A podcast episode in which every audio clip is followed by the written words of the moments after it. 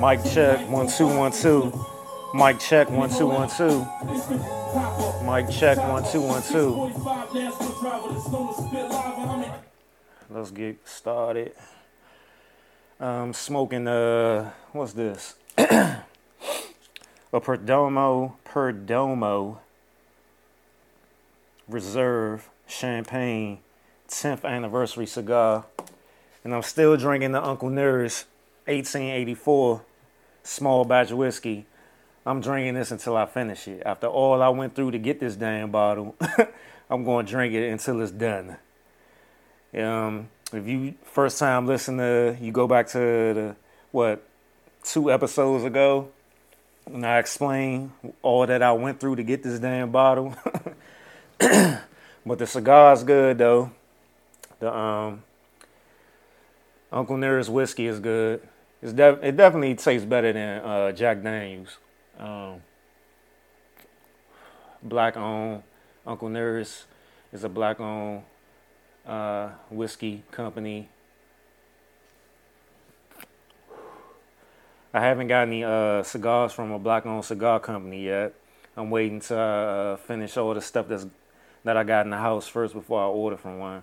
But I got some. Um, I found a few of them, so I'll order from them soon. Hopefully, I don't have any um, hiccups or anything like that. But let's get started with the show.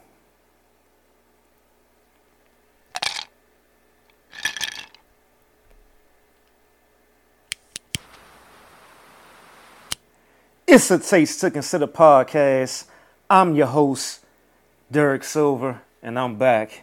Back for another episode. Back to discuss whatever I feel like discussing. um, you know how I go. If you are avid listener, you know how I go. I just talk about whatever. Talk about whatever's on my mind, whatever touches me, whatever I feel like bringing awareness to. A lot of it deals with mental health, mental awareness, self awareness but I talk about everything. So this this is, is not a show just about mental health, but I I come off on the aspect of mental health because I feel like everything starts with the mental first, and after that, everything else follows. But this should be a good show. Um, this is a show that just popped up. Um, if you've been listening for a while, you know I have stuff already planned, outlined, and ready to go. But things always pop up, and I just feel like I gotta talk about it. And this particular episode is one. But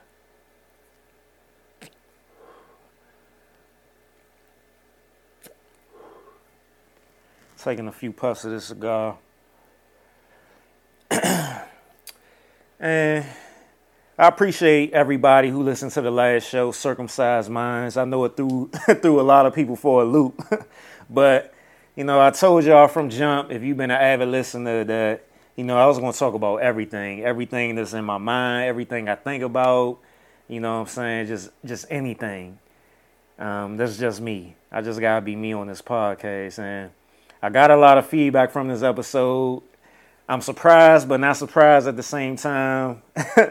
Um, the episode was was kind of different from you know what I've been recording, but I mean, shit. Like I've been saying, you know, I'm gonna give you everything, and um, the more and more that I'm doing this podcast, the more and more that I'm seeing that you know I'm gaining a lot of more confidence in myself, and you know, being more transparent this is this is healthy for me as well you know. This is like an extra form of therapy for me.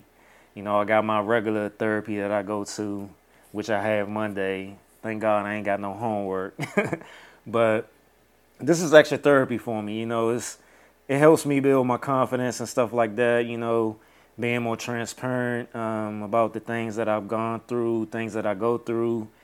Um, you know, just being more of myself and being able to display more of myself to the world. And the last show definitely was very transparent, and you know, that's that's the feedback that I got from a lot of people And a lot of people said that it was educational. It was, I was being very transparent. A lot of people said they was proud of me and stuff like that. And initially, when I when I got the feedback that I was getting, it, it was making me uncomfortable because it was like I didn't look at it like it was a big deal or anything. Because um, I'm not gonna say what I talked about. For if, if there's any first time listeners, I want y'all to go back and listen to Circumcised Minds, and then y'all understand what I'm saying. But yeah, I mean, I just looked at it like it wasn't a big deal because it was something. It's something that I've lived with my whole life, and it's just like you know. I'm in, I'm getting to the point now. The more and more that I go to therapy, the more and more uh, work that I do on myself, uh, shadow work, and the child work, just work. Period. Um, you know, breaking cycles, you know, family cycles and um, societal cycles and stuff like that honestly, I just don't give a fuck no more.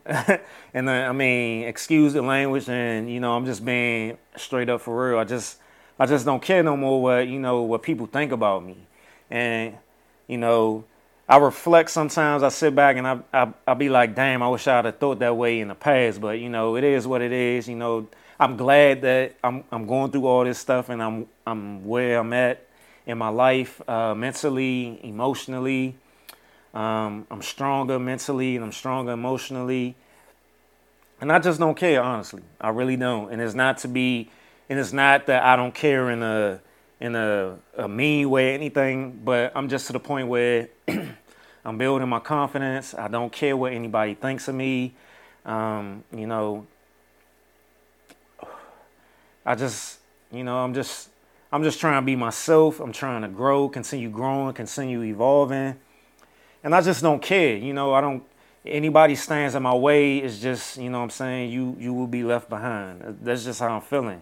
You know, I'm, but it, you know, I still gotta jump over some hurdles. But the the mindset, the goal, the focus is that you know I just gotta keep doing me, and you know, actually, I'm proud of myself. And the more and more that I I, I had a chance to sit back and excuse me, to go to early burps the more and more that I had a chance to sit back and just think about the feedback that I got from the last episode, you know, I understand because I had to sit back and just and think, you know, like a couple of years ago, I probably wouldn't have revealed what I what I revealed, but you know, it is what it is now. You know, I'm just on a, a forward pathway. You know, I'm just I'm just like fuck it. You know, it is what it is. You know you can think what you want. I just don't care.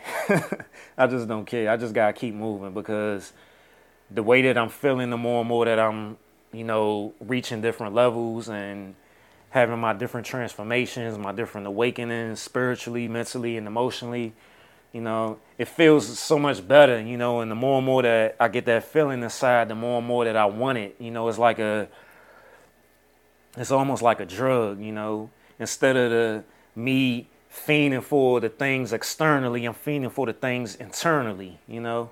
So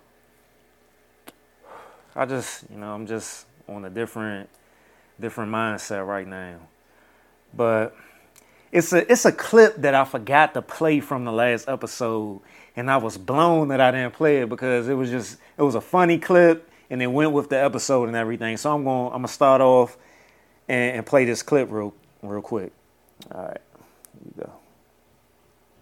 I mean, I'm just happy he's circumcised. what if I get somebody who's not circumcised? Run out of the room screaming. It's like finding a gun in the street. Just scream and get out of there. No way. You guys, uncut guys are great. Really? Oh, they're always so nice to you because they know their dicks are gross. How do I handle it? oh, I'll do I show just you. touch it? Here. Uh-uh. Let me, Kiki, do you mind for a second? What? Just imagine for a second that this is this is the hood of the uncut cock, and then this is the penis face. Mm-hmm. Okay. So what you would do is very gently, you would just kind of try to peel it back over like that to expose the head of the cock. Oh, okay. And then you would just just gently you wanna sorry, honey, you just wanna kinda like it gets a little tight and you gotta kinda work it.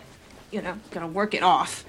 And then you just go to town. Like it's a, you know, you know, you jerk it off till you wanna sit on it. Okay? What do I do with this? Like, do I What? put in a hair clip or do I just. No, no, no, no, no, no, no, no, no, no. This, this, you can flick it, suck it, you know, rub I don't your want to do that. on I it. don't want to rub my face on it. Okay, well, take care of this though. Okay. Because this is like a big, giant man clit. This right here. If you work this, it's gonna be like. ugh. Does that make Okay. sense, Yeah, it's great. Thank you, honey. Oh, sure, sure, you. sure. I'm not gonna wear this sweatshirt ever again. Yeah, and that was a, uh clip that I found on YouTube uh, from Bad Moms.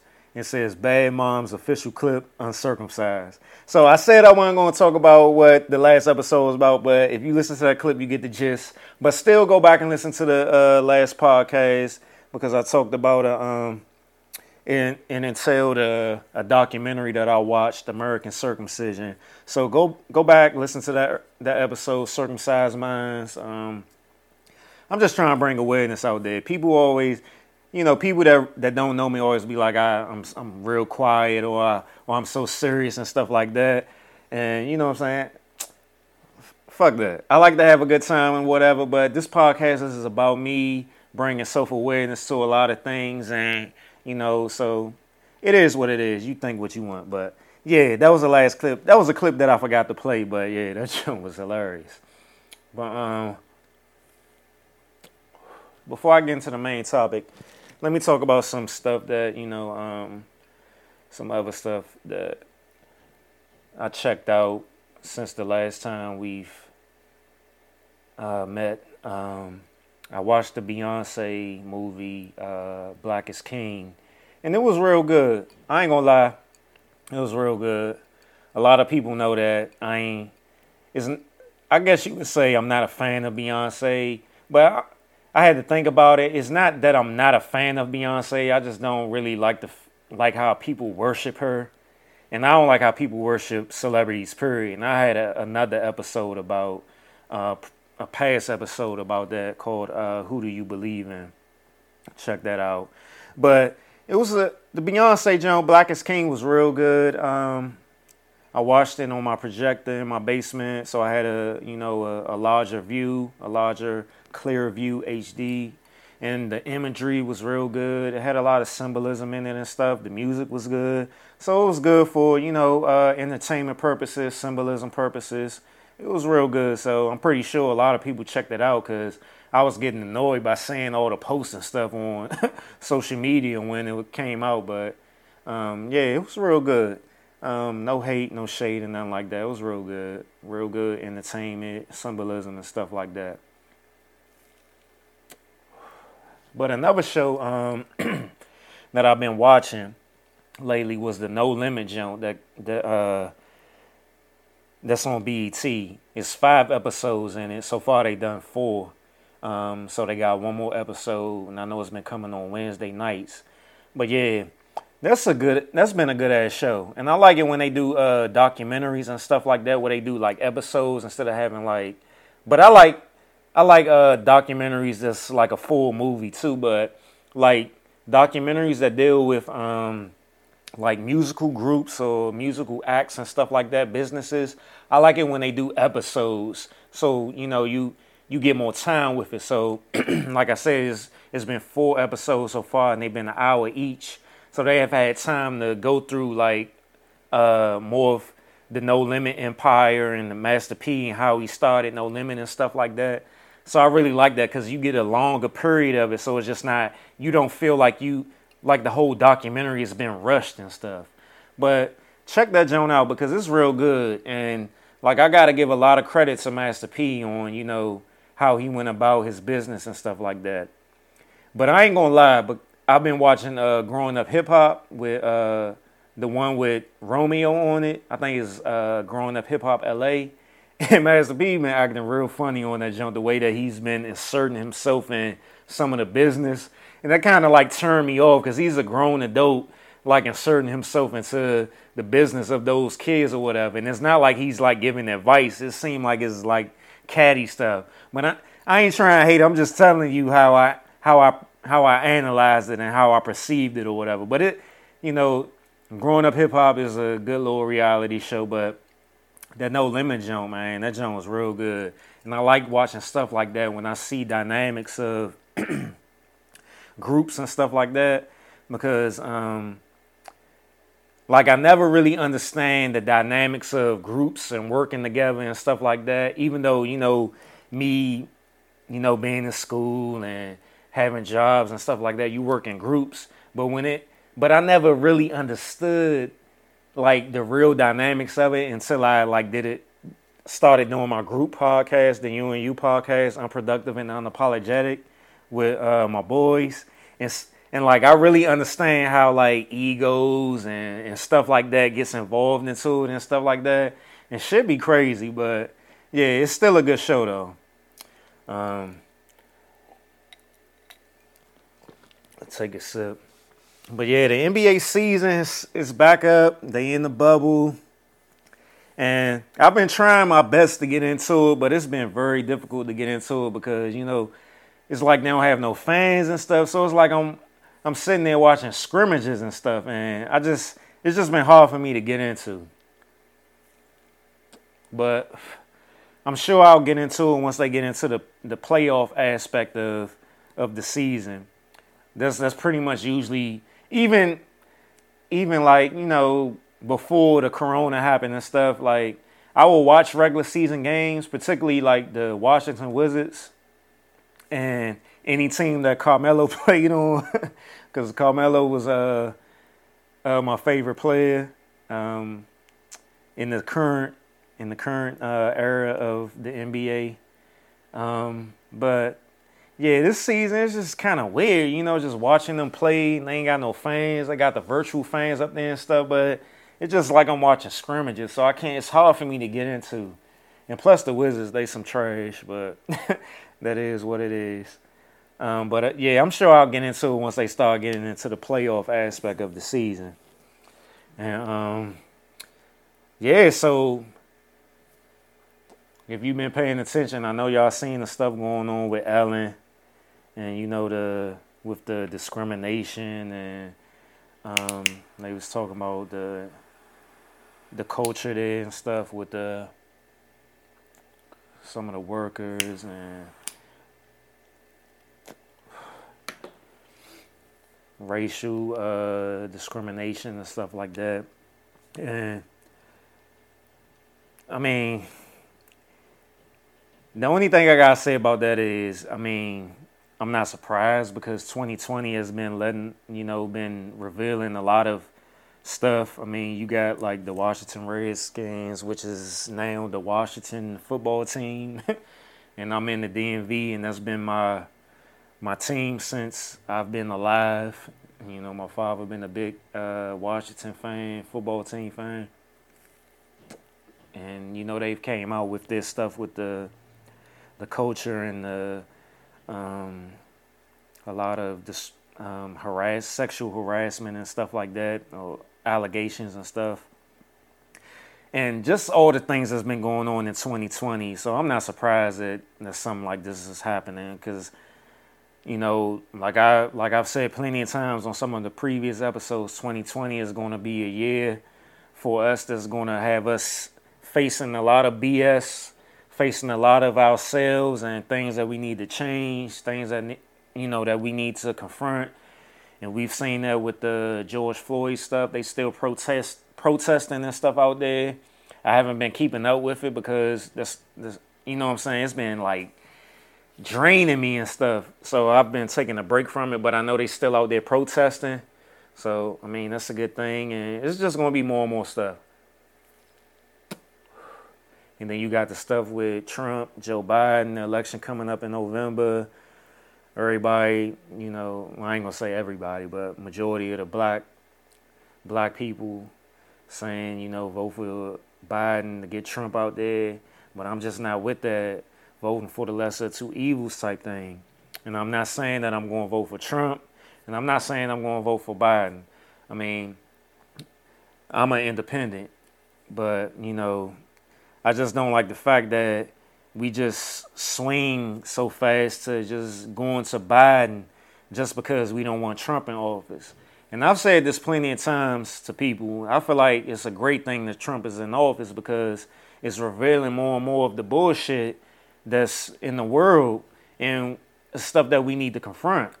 And I feel like Trump, he's not a politician, so he's not going to play that politically correct game, but Biden is. And we know, and well, I ain't going to say we know, I know about Biden and his history with the crime bill and a lot of other stuff, controversies that he has with, you know, uh, um, sexual harassment allegations and stuff like that. And I'm just like, you know I'm saying? We got so much power in this world, you know, it's so mu- it's so many of us and we just so quick to to give our power to an individual or a, a set of individuals. And it just it just bothers me that we keep doing this, but you know, to each his own. You gotta do what you gotta do, however you feel. I know there's a lot of people that disagree with me, but I'm just not with that voting for the lesser of two evils. And if um if you have a chance, check out W.E.B. Du Bois. He talked about this back in the day when um, he wrote about voting for the lesser of two evils. So check that out, you know, and see what you think about that. But you know, I know it's a lot of people that's that's setting their ways of you know doing the norm of you know black people just sitting there voting for Democrats and stuff like that. and there's a lot of fear in that as well. People got a lot of fear and a lot of anger, and they like, I ain't gonna vote for Trump. But I'm not saying I'm gonna vote for Trump, but I wouldn't be mad if Trump is still in in office after November happens because I feel like this stuff needs to keep happening. You know, change is only going to happen when it's confronted directly to you. And I feel like that's what 2020 is. You know, 2020 is the complete mirror of ourselves collectively as well as individually. But um yeah, with the with the Ellen stuff though, what I found interesting was, you know, the divide when it comes to celebrities um, giving her support and other celebrities coming out and saying that, you know, Ellen has been an asshole to her and their staff her staff has been an asshole to her. But one thing that I paid attention to more was like a situation when Kevin Hart came out and supported Ellen. You know, he got like backlash from that. And what I found interesting about that situation was the fact that, you know, Kevin Hart was so quick to jump to Ellen's defense and and saying, you know, he knows her and, you know, he knows what type of person she is. He supports her. And I kind of feel like he shouldn't have did that because that's invalidating, you know, the the amount of people who who has said that, you know, they've had terrible situations with her. You know, it's one thing for you to have, excuse me, burp number two, burp number three, excuse me. It's cool for him to say that he's had, you know, good experiences with Ellen and stuff, but he's basically on the same level level of as Ellen, if not, you know, uh, above her. When you talk about perception wise and celebrity wise.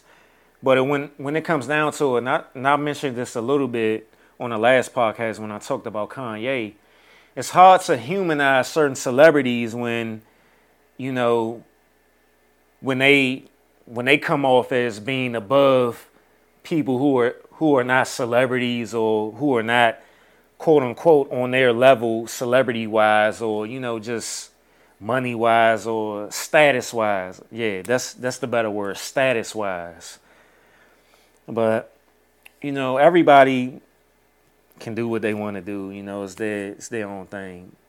Um, but the the main topic of you know this episode, and I'm kind of still wrestling with the title of this episode. I'm going between um, Willie Lynch 2020 or still lynching. Um, but I forgot what, what brought me to to this particular topic, but it was something I don't know if it was something that I saw on social media or something that I was watching on TV that brought me to this topic. But basically, like I, I knew about the the Willie Lynch quote unquote syndrome, but something brought my attention to it more to the to the point where I ordered the the book off of Amazon. It was like four dollars, but you can find it online. I found that out after I paid for the book, but it, it's all good. Four dollars. I paid for the book, and it's titled uh, "The Willie Lynch Letter and the Making of a Slave." And I got the book. It was delivered. I opened it up, and it's it's a small book because it was it's only like it's pretty much uh, like a letter or a speech. And this particular book was like 27 or 28 pages. Um, but I read it, and even the fact that I knew about it, but me, but I knew about it like a long time ago when I was a little younger. But the fact that I got it now and I sat there and read it, man, I was just like, yeah, I gotta do an episode on this. Cause I was reading it and I was like, man, like the Willie Lynch syndrome is still in effect today when it comes to quote unquote black people.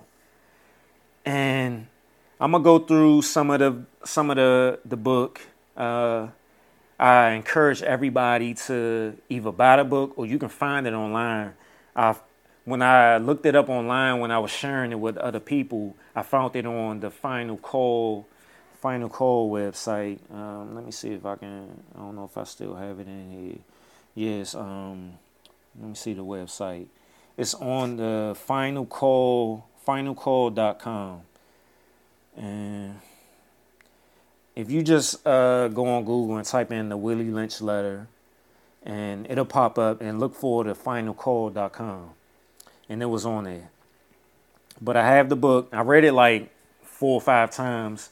And the last time I read it, I went through and outlined some things that, you know, I'm to read and bring up during the episode. So just bear with me. I'm not to go through everything when it comes to the book. So that's why I encourage everybody to go and either buy the book or read it for yourself online.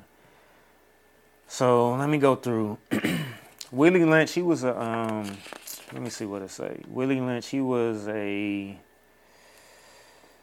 um, he owned some slaves over in the West Indies, and he came over to um, America to speak to the slave owners that were in the South. I'm just going to go through some things that I highlighted and, you know, discuss it as is. He started off by saying, I have outlined a number of differences among the slaves, and I take these differences and make them bigger. I use fear, distrust, and envy for control purposes. And the point of me going through all of this and using this as the main topic is because I feel like once I read, once I went through and read the whole thing, I feel like this is the same thing that quote unquote black people go through to this day. And they're still using this this model to control us, to keep us in the places that we are. But it says I have like I said, I have outlined a number of differences among the slaves I have, and I take these differences and make them bigger. I use fear, distrust, and envy for control purposes. And I mean, to be honest, that's that's, that's what they're doing today for for my quote unquote woke people that pay attention. I mean, it's still what they're using today. But I'm just gonna go through and read what he what he said. So this particular page is uh, page eight, and he says, on top of my list, on top of my list is age, but it is but it is there only because it starts with an A. The second is color or shade. There is intelligence, size, sex, status on plantation, attitude of owners, whether the slaves live in the valley, on the hill, east, west, north, south, have fine hair, coarse hair, or is tall or short. Now that you have a list of differences, I shall give you an outline of action, but before that, I shall assure you that this trust is stronger than trust. and envy is stronger than adulteration, respect or admiration. And you see basically just from that part that I read right there, that little paragraph, that he's basically using, he was talking about using a, a divide between black, the black slaves. And which is still, I feel, still is being used between quote unquote black people to this day. Back to the page. He says, The black slave, after receiving this indoctrination, shall carry on and will become self refueling and self generating for hundreds of years, maybe thousands. And when I read that part, I was like, damn, he, he wasn't wrong about that because they still using this method to this day. Back to the page. Don't forget, you must pitch the old black male versus the black, the young black male, and the young black male against the old black male. You must use the dark skinned slaves versus the light skinned slaves, and the light skinned slaves versus the dark skinned slaves. You must, all, you must also have your white servants and overseers distrust all blacks but it, it is necessary that your slaves trust and depend on us. They must love, respect, and only trust us. And just that paragraph right there, I mean, if you can't see that that's the same thing that's going on today, I mean, I don't know what to tell you. I mean, you know, I don't understand. I mean, not understand. I don't expect every quote unquote black person to to understand this or this to resonate with them with what's going on in the world and what's been been going on with quote unquote black people for decades and even centuries. But i mean i'm just pointing this out to you. It also says gentlemen these kits are your keys to control. Use them have your wives and your ch- children use them. Never miss an opportunity. If used intensely for one year, the slaves themselves will remain perpetually distrustful. Thank you, gentlemen. I mean, when I read that, I was just, I mean, I wasn't surprised, but I mean, I was just like, I was, I was shocked. But the um, the page after that, page ten, that goes into "Let's Make a Slave." the origin and development of a social being called, quote, the Negro, end quote. Let us make a slave. What do we need? First of all, we need a black nigger man, a pregnant nigger woman, and her baby nigger boy. Second, we will use the same basic principle that we use in breaking a horse. And this goes back to them comparing us quote unquote black people to animals, three fifths of a man. Combined with some more sustaining factors. We reduce them from their natural state in nature, whereas nature provides them with the natural capacity to take care of their needs and the needs of their offspring. We break that natural string of independence from them and thereby create a dependency state so that we may be able to get from them useful production for our business and pleasure. I mean, I just don't know what to say with reading some of this stuff. I mean, it's like reading this is like to be shocked that this was this was done like several centuries ago. and it's and it's basically where we still are today mentally.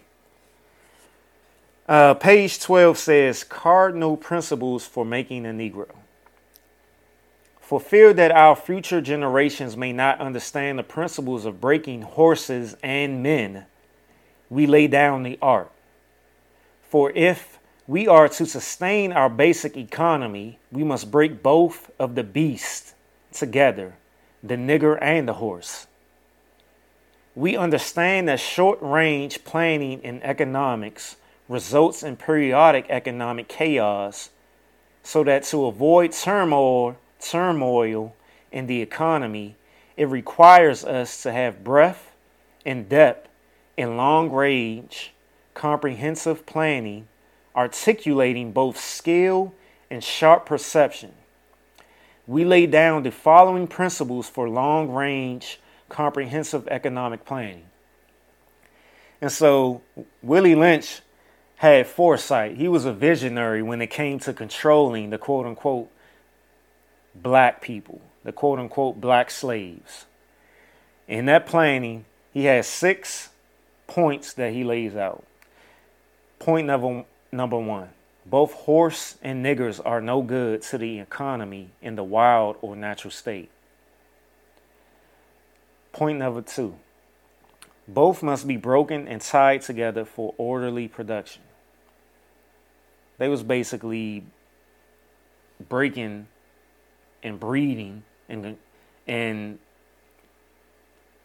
controlling a horse and a, a black slave together. Point number three. For orderly futures, special and particular attention must be paid to the female and the youngest offspring. And that's very important. I'm going to read that again. Number three. For orderly futures, special and particular attention must be paid to the female and the youngest offspring. Number four. Both must be crossbred to produce a variety and visions of labor. He's talking about both the horse and the nigger slave. Number five, both must be taught to respond to a peculiar new language. Number six, last, psychologically and physically, instruction of containment must be created for both. I'm going to read that again. Number six, psychologically and physically, psychological and physical instruction of containment must be created for both. We hold the above six cardinals as truths to be self evident based upon the following discourse concerning the economics of breaking and tying the horse and nigger together all inclusive of the six principles laid down above. Note, neither principles alone will suffice for good economics. All principles must be employed for the orderly good of the nation. They would, this was when they were trying to build a nation. All principles must be employed for the orderly good of the nation. Accordingly, both a wild horse and a wild or natural nigger is dangerous even if captured, for they will have the tendency to seek their customary freedom, and in doing so, might kill you in your sleep. This was all a fear factor for them. They had to make sure that they control their slaves, whether it be the horse or the nigger in order to build up their economy, to build their nations, and to be able to feel safe. Back to the page. You cannot rest. They sleep while you are awake, and are awake while you are asleep. They are dangerous near the family house, and it requires too much labor to watch them away from the house. Above all, you cannot get them to work in this natural state. Hence, both the horse and the nigger must be broken. That is, break them from one form of mental life to another. I'm going to read that sentence again. Hence, both the horse and the nigger must be broken. That is, break them from one form of mental life to another. Like I said, Everything starts from the mental. And the whole concept of building their economy and, and, and them feeling safe was to break the mental of their slave. Next, it goes into, quote, keep the body and take the mind, end quote. Taking the mind. Keep the body, but take the mind. In other words, break the will to resist now the breaking process is the same for the horse and the nigger, only slightly varying in degrees. But as we said before, you must keep your eye focused on the female and the offspring of the horse and the nigger. I'm going to read this sentence again. But as we said before, this is very important. You must keep your eye focused on the female and the offspring of the horse and the nigger. And I'm going to preface this. Even though I'm reading certain highlighted points that I've made, and I'm reading it where I point out the horse, just even though it's important to have the horse and the nigger together for to understand their perception of how they viewed us, just take out be able to take out the horse aspect. Another highlighted point on this page. Pay little attention to the generation of original breaking, but concentrate on the future generations. Therefore, if you break the female, she will break the offspring in its early years of development, and when the offspring is old enough to work, she will deliver it up to you. I'm going to read that sentence again because this is so, so damn important. Therefore, if you break the female, she will break the offspring in its early years of development. And when the offspring is old enough to work, she will deliver it up to you.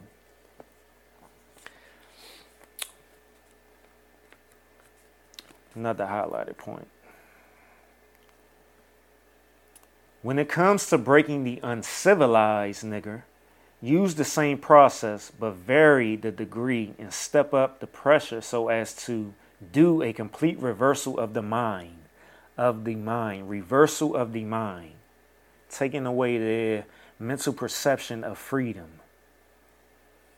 Take the meanest and most ruthless, take the meanest and most restless nigger strip him of his clothes in front of the remaining male niggers, the female, and the nigger infant.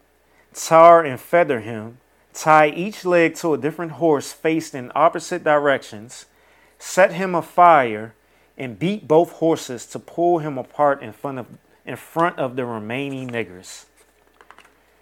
The next step is to take a bullwhip and beat the remaining nigger male to the point of death in front of the female and the infant. Don't kill him, but put the fear of God in him, for he can be useful for future breeding. And what I found very important about that is, I mean, this is just from me, my past research and stuff, where they call it buck breaking. They they called the male a buck. And they used to call the breaking of him buck breaking. And this is where they will purposely break the strongest male in the group of slaves that they had. Excuse me, I'm so sorry about the bourbon, but if you're a, a regular listener, you know it's, it's going to happen. But even though I outlined what Willie Lynch said in this part where he talked about the tying the male up and, you know, uh, whipping the horses to pull the nigger apart and don't kill him and stuff, they had other forms of buck breaking. In partic- one in particular was the rape of the male. They used to have, um, and you can find you can find this on if you go to some of the um, what's the dude name? Tariq Nasheed um, some of his his um, um let me look it up. So I want to make sure I give y'all good information so y'all can go look. Um, Tariq Nasheed, um, his his documentaries that he has. Um, what them Jones said. Um, shit, can't believe I forgot him. It's been a long day. Let me see. Um, Tariq Nasheed um, Tariq Nasheed documentaries, um, Hidden Colors. His Hidden Color documentaries, those are some good documentaries to go check out um, if you can. You can go on his website. You can buy him, support him, and there's other ways to watch him. You know, um, on the Fire Stick. but yeah, check out his Hidden Color documentaries. He talks about the buck breaking and when they used to rape the male slaves and you know basically emasculate them, embarrass them, and make them look lesser than in front of the female and the other male slaves. And they will always depict the strongest one. You know, the one that the the slaves looked to for leadership and the ones that they revered. Um, on to the next page. It says, this is the title of this particular portion The Breaking Process of the African Woman. Take a sip real quick.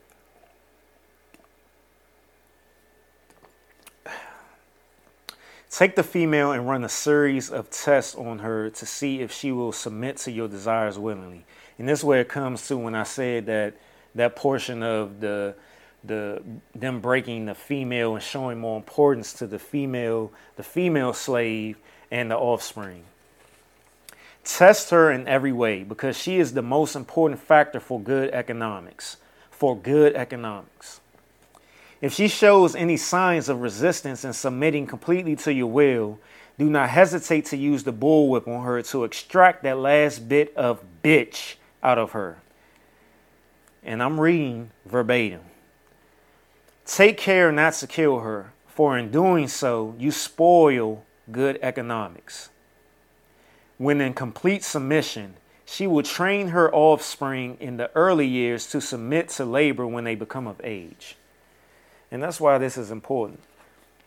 Because they use the, the quote unquote black woman as their tool to continue their experiment, their process, their means of control, their mental slavery.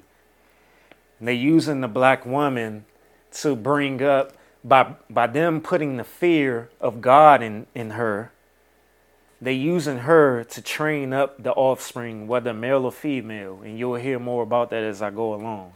And I feel like that's something that they're still using to this day. Okay another highlighted point that I made. Uh, we have reversed the relationships.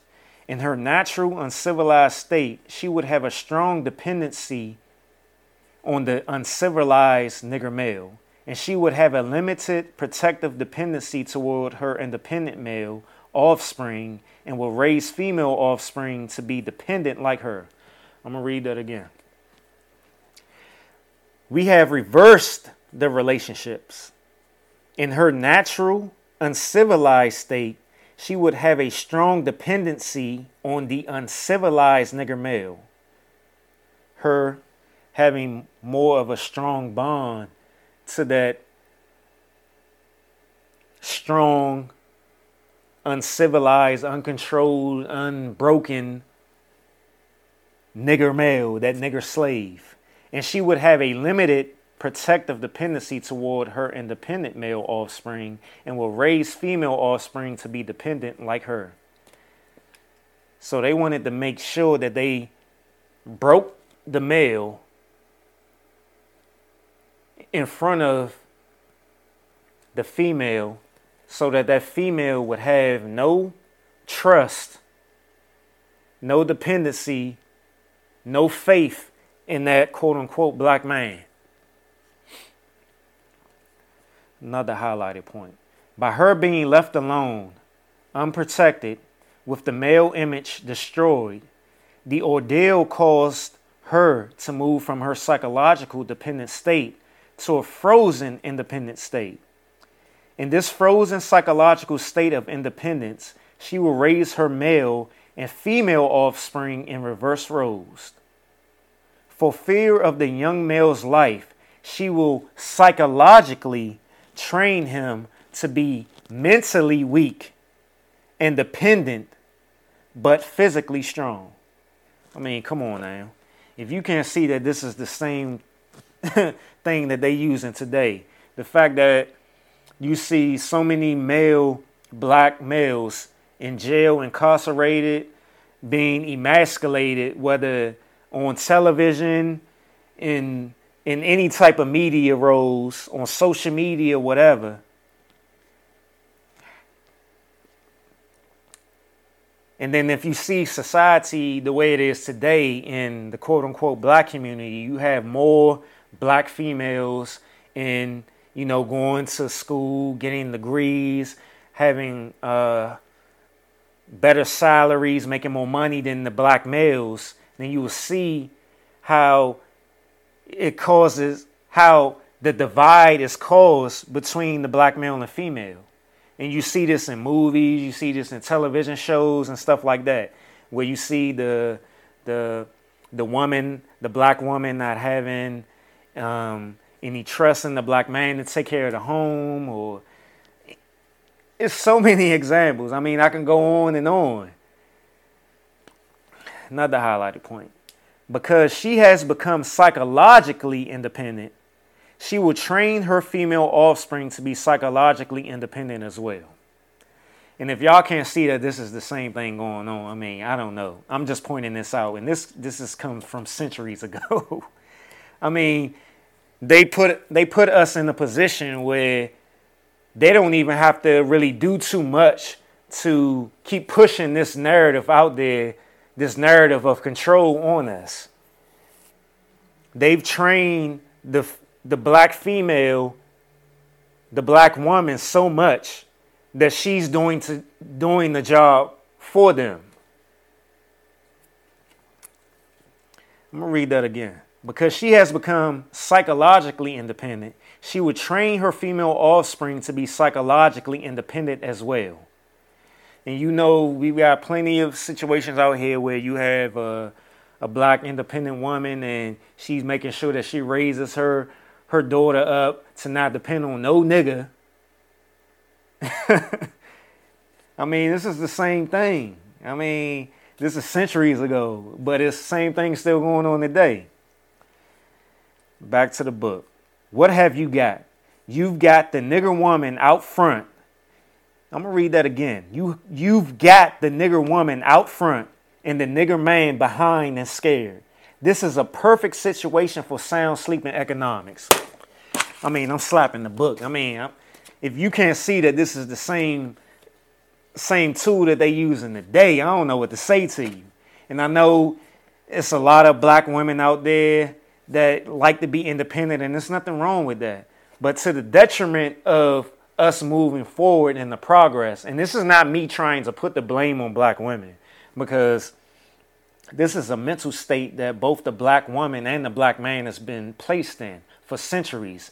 And this is a cycle that's been been passed on down from centuries. This is that slave mentality that they talk about. Move on to another page and I highlighted something else. By the time a nigger boy reaches the age of 16, he is soundly broken in and ready for a long life of sound and efficient work and the reprodu- reproduction of a unit of good labor force. So by the time that they break that nigger male, the strong nigger male, the uncivilized nigger male, in front of the uncivilized nigger woman, and she sees that and she loses trust and faith in, in that in that male, that black male, she's going to raise up her son, her offspring, to have that same fear. She's passing down the fear that she has from seeing that other nigger male, that uncivilized nigger male, the leader of the family, the leader of the community. And she passing down that fear to him. Fast, passing down the fear mentally, not physically, but mentally.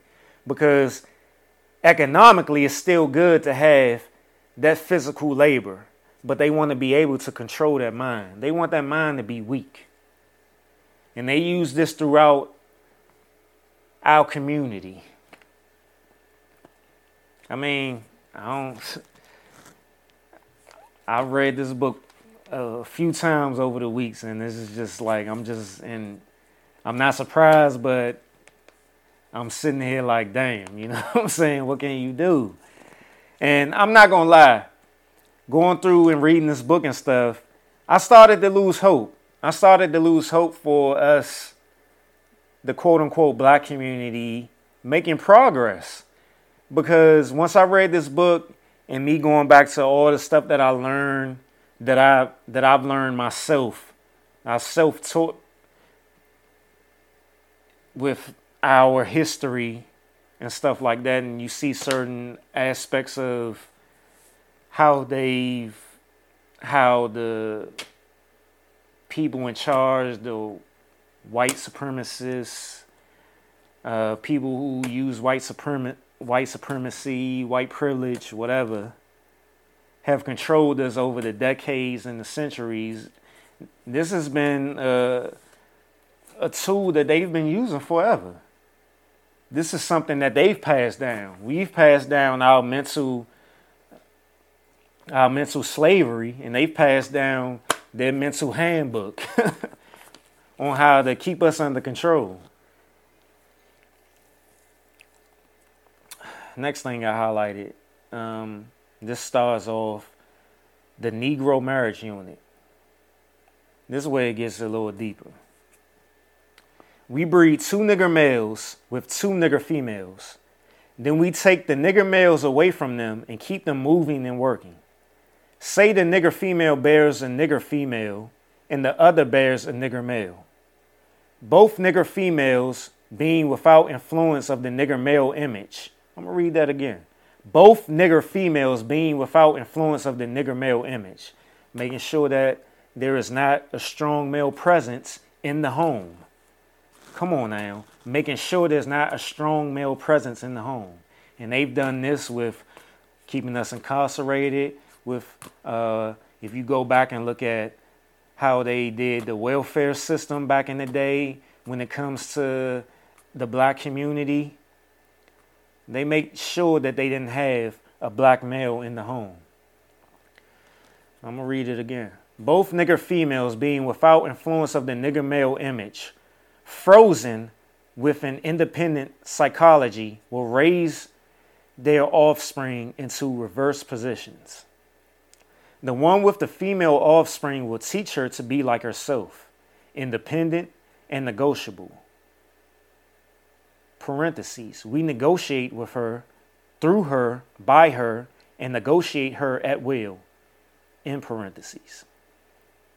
The one with the nigger male offspring, she being frozen with a subconscious fear for his life, will raise him to be mentally dependent and weak, but physically strong. In other words, body over mind. I'm going to read that sentence again.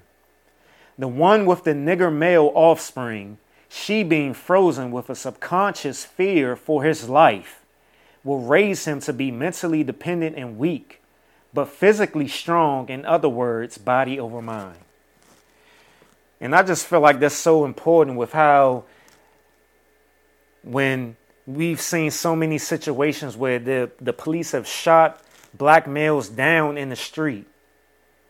And I've heard so many black women that have black sons talk about the fear that they have. And it will make sense that the more and more that you see these type of things and even the stuff that you see on TV with them pushing the narrative of all black men ain't shit and stuff like that and black women picking up on it and not trusting black men and stuff like that, they don't want their black sons to be like the black man. They want them to be different. So they're going to make them mentally weak by keeping them in a shell. And I can attest to that personally, just based off of my experience. And that's why you hear a lot of times mama's boys and how the mothers, black mothers, keep their sons close and stuff like that. And they try to keep them away from their father and they don't want them to learn certain things from their father and stuff like that. And granted, some situations that that is true because it's it's a lot of ignorant people out here on both sides, black male and black black female. Where did I leave off? Um, let me see. Now, in a few years, when these two offspring become fertile for early reproduction, we will mate and breed them and continue the cycle. Continue the cycle. That is good, sound, and long range comprehensive planning.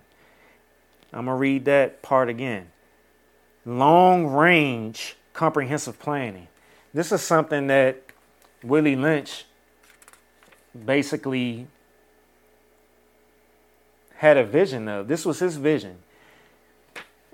I can I mean, I can be mad at it, but I can't be mad at it. He had he was a visionary. His vision has been going on for centuries. Back to the book. Now, this paragraph, this section starts off saying, warning, possible interloping negatives. Our experts warned us about the possibility of this phenomenon occurring, for they say that the mind has a strong drive to correct and recorrect itself over a period of time if it, if it can touch some substantial, original historical base. And that goes back to them not wanting us to know our real history. Excuse me. What's that burp number five? Burp number six? Sorry. I'm so sorry. But that goes back to them not wanting us to know our history. Because we even have an inch, just an inch, a taste, just a taste of our history we will begin to go down the rabbit hole of wanting to know more more of who we are, more of what we deserve, what our self worth is. It'll be a bad thing for their economy, it'll be a bad thing for their safety. Back to the book. And they advised us that the best way to deal with this phenomenon is to shave off the brute's mental history and create a multiplicity of phenomenon or illusions so that each illusion would swirl in its own orbit, something akin to floating balls in a vacuum. And I had to read that several times over and over again. I had to keep reading that and I had to keep processing it and to related to what's going on now. And what I came up with is that they want us to have the illusion of freedom. We have the right to vote. We have the right to walk around, to sit in restaurants with them.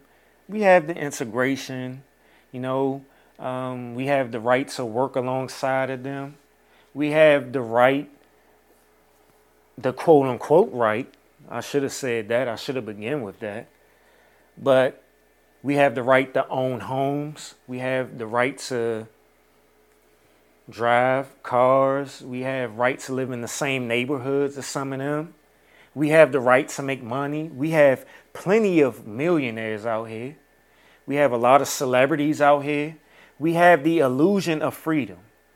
So as long as we sit here and think that we have some sort of freedom where we can attain degrees, we can we have the possibility of the American dream. We have this possibility of becoming a millionaire. We can become a celebrity. As long as we see this, we don't see no problems. You know, we feel like we are progressing there's an illusion of freedom. They will give us an inch, but they won't let us get too far. I mean, this is an example right here. You have all the stuff that went on with Nick Cannon. Nick Cannon, as corny as some people may see him, Nick Cannon has got millions of dollars. He be making moves. I ain't mad at him. Nick Cannon started to become quote unquote woke, and he started talking the things that he was talking Soon as he crossed the line, what did they do? They emasculated him. They made him apologize. Nick Cannon shut his mouth.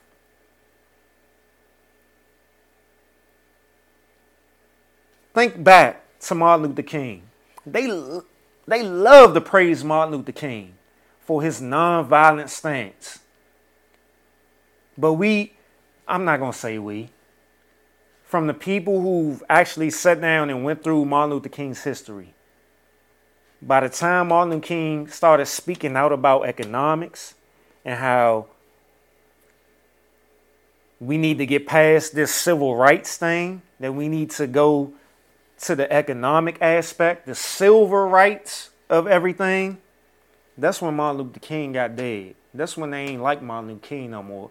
Before that, though, when Martin Luther King was speaking the nonviolent stuff, he was invited to the White House, sitting there, Lyndon Johnson, Civil Rights Bill, all that other stuff. But soon as Martin Luther King crossed that line, soon as any black man with any type of power crosses a line, they make sure they put him in this place. They emasculate him or kill him. Because on the other side, you had Malcolm X. Malcolm X was speaking the rhetoric of fighting back. The Black Panther Party speaking of fighting back, knowing your rights, using your rights. They ain't have time for that shit. Back to the book. Principles of crossbreeding the nigger and the horse the purpose of which is to create a diversified division of labor. And this says right here crossbreeding niggers means taking so many drops of good white blood and putting them into as many nigger women as possible, varying the drops by the various tones that you want and then letting them breed with each other until the circle of colors appear as you desire. And we know countless plenty of times that how they've conducted experiments on us. And we have right here that they that Willie Lynch laid out the fact of crossbreeding. And you can use this crossbreeding to to start a division between the black people. And that goes back to the light skinned niggas versus the dark skinned niggas. You know, if you don't have the natural light skinned niggers and the dark skinned niggers, make your own. You know, get your desired aspect of what you want so you can create that division. So you can see how that crossbreeding works when it comes to the labor aspect. And you can go back to the stories of when the slave master slept with the his slave and they had a child, where would that child usually go? Especially if it was a female. They would go to the big house. They would work in the house.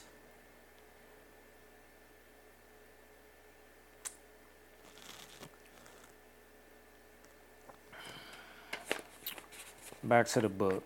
I mean, you can you can just pick all types of various degrees of how they use how they use this Willie Lynch letter back then and how they're still using it today. I mean, you got that going on in, in other countries, Brazil and everything, when they have in Africa and everything, when they have the the light skin versus the dark skin.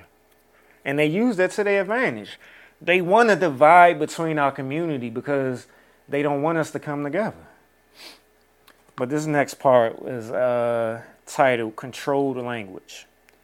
We must completely annihilate the mother tongue of both the nigger and the new mule and institute a new language that involves the new life's work of both. It leads to the heart of a people.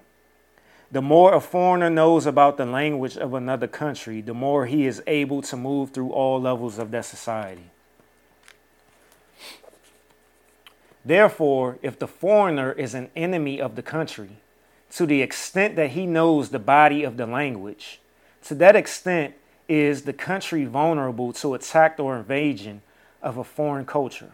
For example, you take a slave, if you teach him all about your language, he will know all your secrets, and he is then no more a slave, for you can't fool him any longer and having a fool is one of the basic ingredients of and incidents to the making of the slavery system.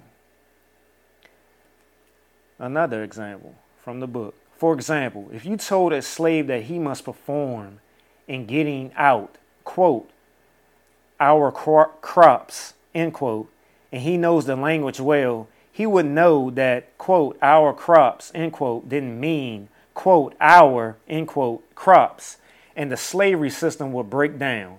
For he would relate on the basis of what our, quote, our crops, end quote, really meant. And that goes back to when, um, damn, who was it saying when he was like, um, the slaves used to talk about, you know, um, damn, was it a comedian? It was some. I don't know if it was on a movie or what. And he was talking about the slaves or whatever. He was talking about how the slave would be like, you know, we sick balls. The balls, the slave master would be like, we, I'm sick. And then the slave would be like, we sick balls. Their mentality would be as though they attached, they wanted the hip. They would look at, they would try to control us by thinking that we on the same level as them they don't want us to understand that the language was, even though they saying our crop or our America or our economic system or whatever. It don't really mean that. We we are building we are building wealth for them. Everything that we're doing, that's why they want us to keep our physical bodies strong and our minds weak. Body over mind. So that we can build for them. That's what they did. They built this whole country off of our ancestors' backs. And they're still doing it to this day. They're keeping our minds weak, but making sure that our bodies remain the same. It's the same thing. And I know some people are like, damn, dude, you getting too deep. It's too serious and all this other stuff. I just want to have a good time. Man, have a good time. But fuck that. You can have a good time and still do what's right. And we need to start coming together. I mean, it was funny because I know uh, Cardi B and uh, Meg The Stallion came out with their new song, uh, WAP, which is, excuse the language, wet ass pussy. But Cardi B came out and was like, why, you know, because there's been like some controversy with that um, when it comes to males and females or whatever in the rap industry. But she came out and she was like, you know, why y'all criticizing me for rapping about this stuff? You know, when I tried to rap about something different, y'all was going on me. Y'all didn't like it. Y'all didn't support it. So now I got to come back to talking this bullshit. And she even said that there's plenty of female rappers out here that's spitting knowledgeable stuff and they doing it great, but y'all won't even support them. So I'm to keep doing what I'm doing since y'all, you know, that's the only thing that y'all seem to support. And that's straight facts, man. We got we we just so caught up. And I'm saying we because I get caught up into certain certain types of bullshit too. Nobody is over nobody. I don't care if you sitting here talking about some you're activist or whatever. Some of these people, we all full of shit when it comes down to certain things. Back to the book, never highlighted part. Um, let me see. I leave? Um, so you have to be careful in setting up new language for the slave will soon be in your house talking to you as man to man, and that is death to our economic system. In addition, the definition of words or terms are only a minute part of the process. Values are created and transported by communication through the body of the language. A total society has many interconnected value systems. All these values in the society have bridges of language to connect them for orderly working in the society. Before these language bridges, these many value systems would simply would sharply clash and cause internal strife or civil war, the degree of the conflict being determined by the magnitude of the issues or relative opposing strength in whatever form. So there's just like everything that's going on now with all the protesting and stuff like that. Like a lot of more people are becoming quote unquote woke to the to the BS that we've gone through forever. And now people are starting to pick up on their language. The people in control, the system of white supremacy, uh, white privilege, and all that. People are starting to pick up on that. So it's it's a it's a clash now. You know, it's fighting back with that back to the book. For example, if you put a slave in a hog pen and train him to live there and incorporate in him to value it as a way of life completely. The biggest problem you would have out of him is that he would worry you about provisions to keep the hog pen clean or partially clean, or he might not worry you at all. On the other hand, if you put this same slave in the, in the same hog pen and make a slip and incorporate them for something in his language, whereby he comes to value a, a house more than he does his hog pen, you got a problem. Quote, he will he will soon be in your house, exclamation points, end quote. And that was the end of end of the book. And that goes back to think about all the shit that's going on in Chicago and just any any poor black community and you'll see that you know it's hard for them people to desire anything other than what they're living in because that's all they know. That's all they know.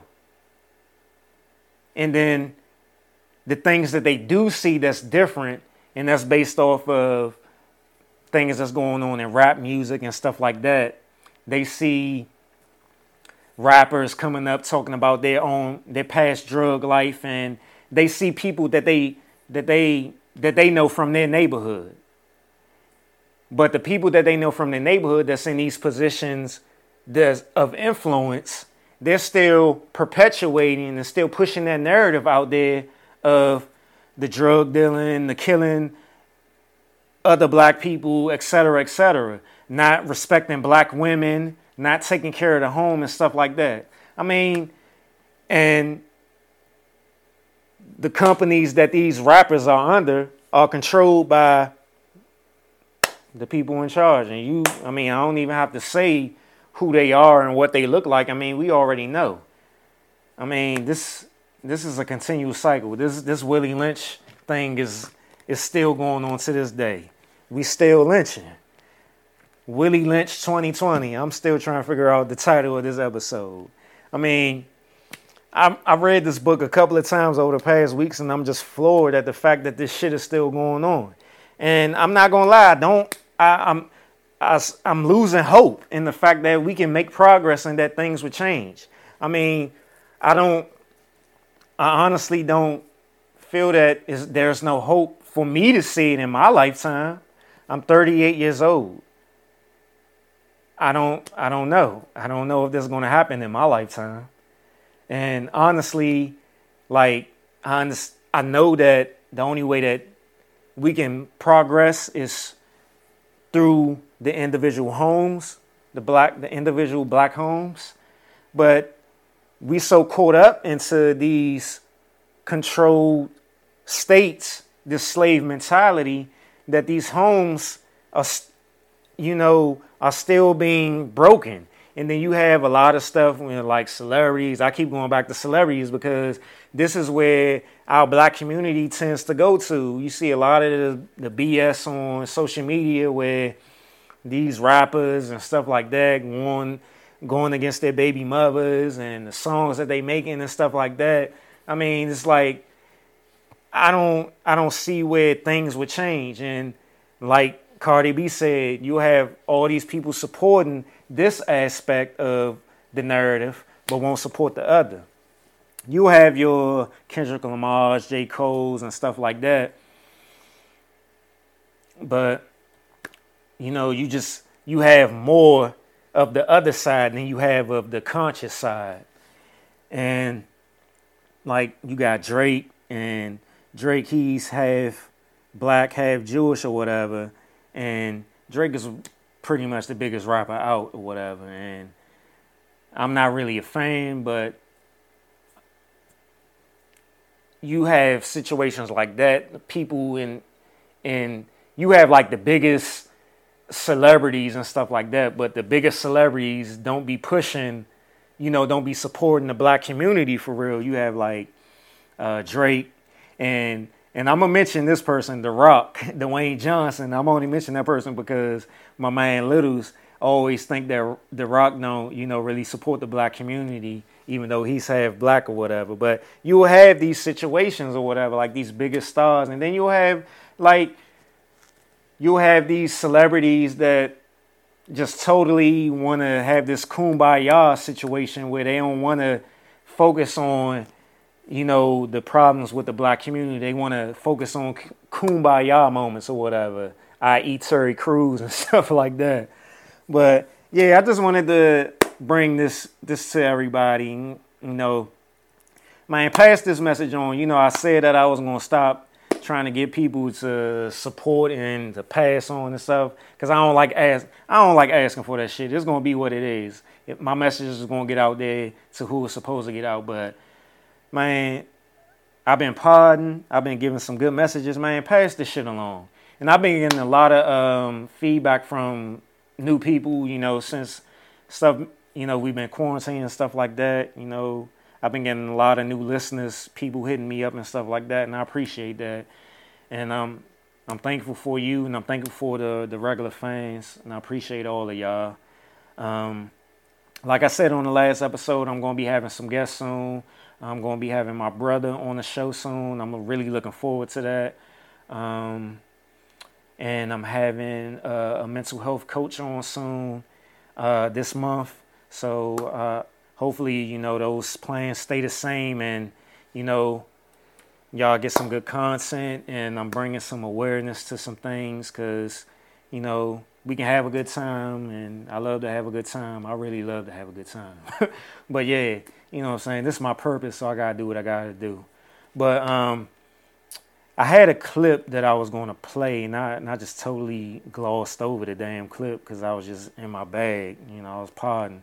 But um, let me go ahead and play this clip because I was watching I was watching uh, Django.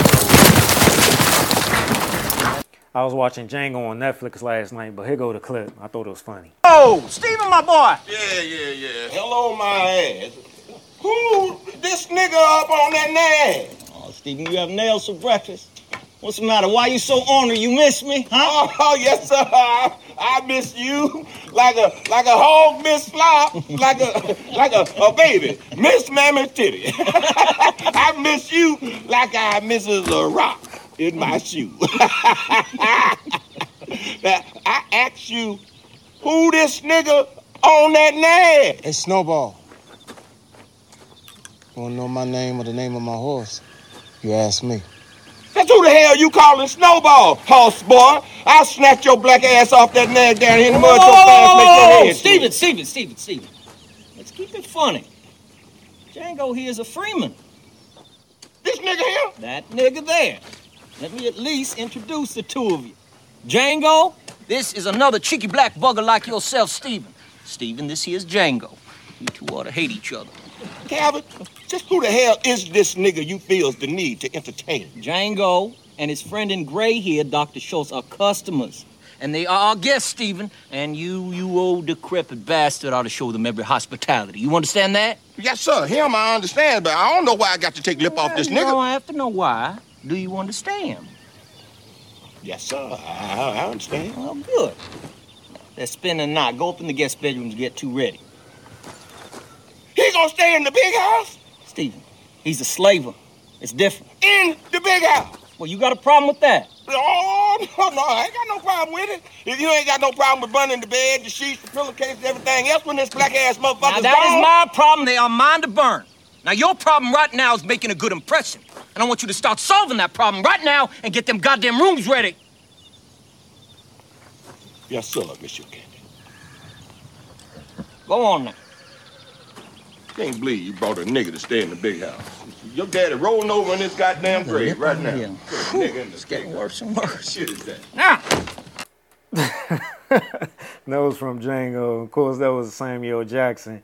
And anybody watch Django, y'all know that nigga was the biggest hater on the plantation. but um, I end every episode with a song, and usually that song is relevant to the episode. So this song right here is Complexion, A Zulu Love by Kendrick Lamar and Rapsody. Let's go. I'm with this complexion. Two steps, two steps.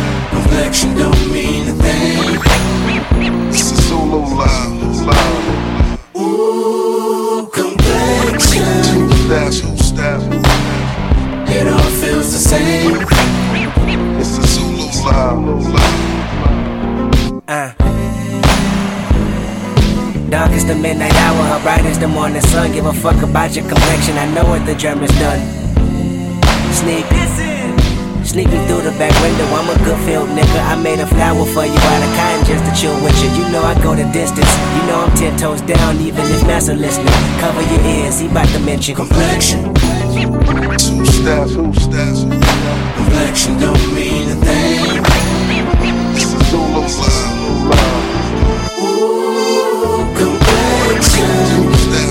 Steps. It all feels the same. This is Zulu love. Uh. Dark as the midnight hour, her bright as the morning sun. Brown skinned, but your blue eyes tell me your mama can't run. Sneak this in. Sneak me through the back window, I'm a good field nigga. I made a flower for you out of cotton just to chill with you. You know I go the distance. You know I'm ten toes down, even if messing listening. I got the world attention, so I'ma say something that's vital and critical for survival of mankind. The feline color should never rival. Beauty is what you make it. I used to be so mistaken by different shades and faces. Then Wit told me a woman, this woman love the creation. It all came from God. Then you was my confirmation. I came to where you reside and looked around and see more sights for sore eyes. Let the Willie Lynch theory reverse a million times with Complexion. Two steps, two steps.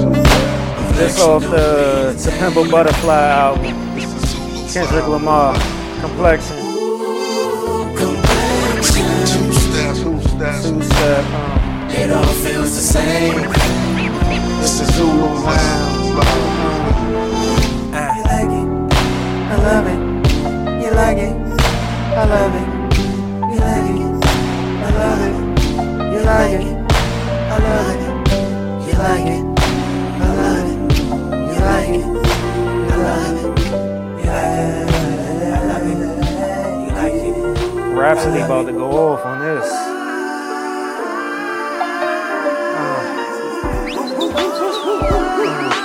Where the homegirl Rapsody at? I need you to speak your mind real quick, love one. Let me talk my Stu Scott. Tupac. Keep your head up, when did you stop? Love and die. Color of your skin, color of your eyes. That's the real blues, baby, like you met Jay's, baby. Uh, you blew me away. You think more beauty in blue, green, and gray. On my Solomon up north, 12 years a slave, 12 years of age, thinking my shade too dark. I love myself, I no longer need Cupid. Enforcing my dark side like a young George Lucas. Light don't mean you smart, being dark don't make you stupid. A frame of mind for them busters, ain't talking woo Need a paradox for the paradox, they tutored. Like two tides, LL, you lose two times.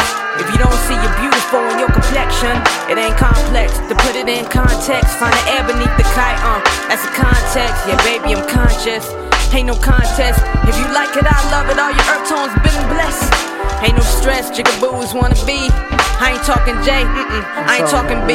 I'm talking days we got school watching movie screens. And spike your self esteem, the new James Bond gonna be black as me.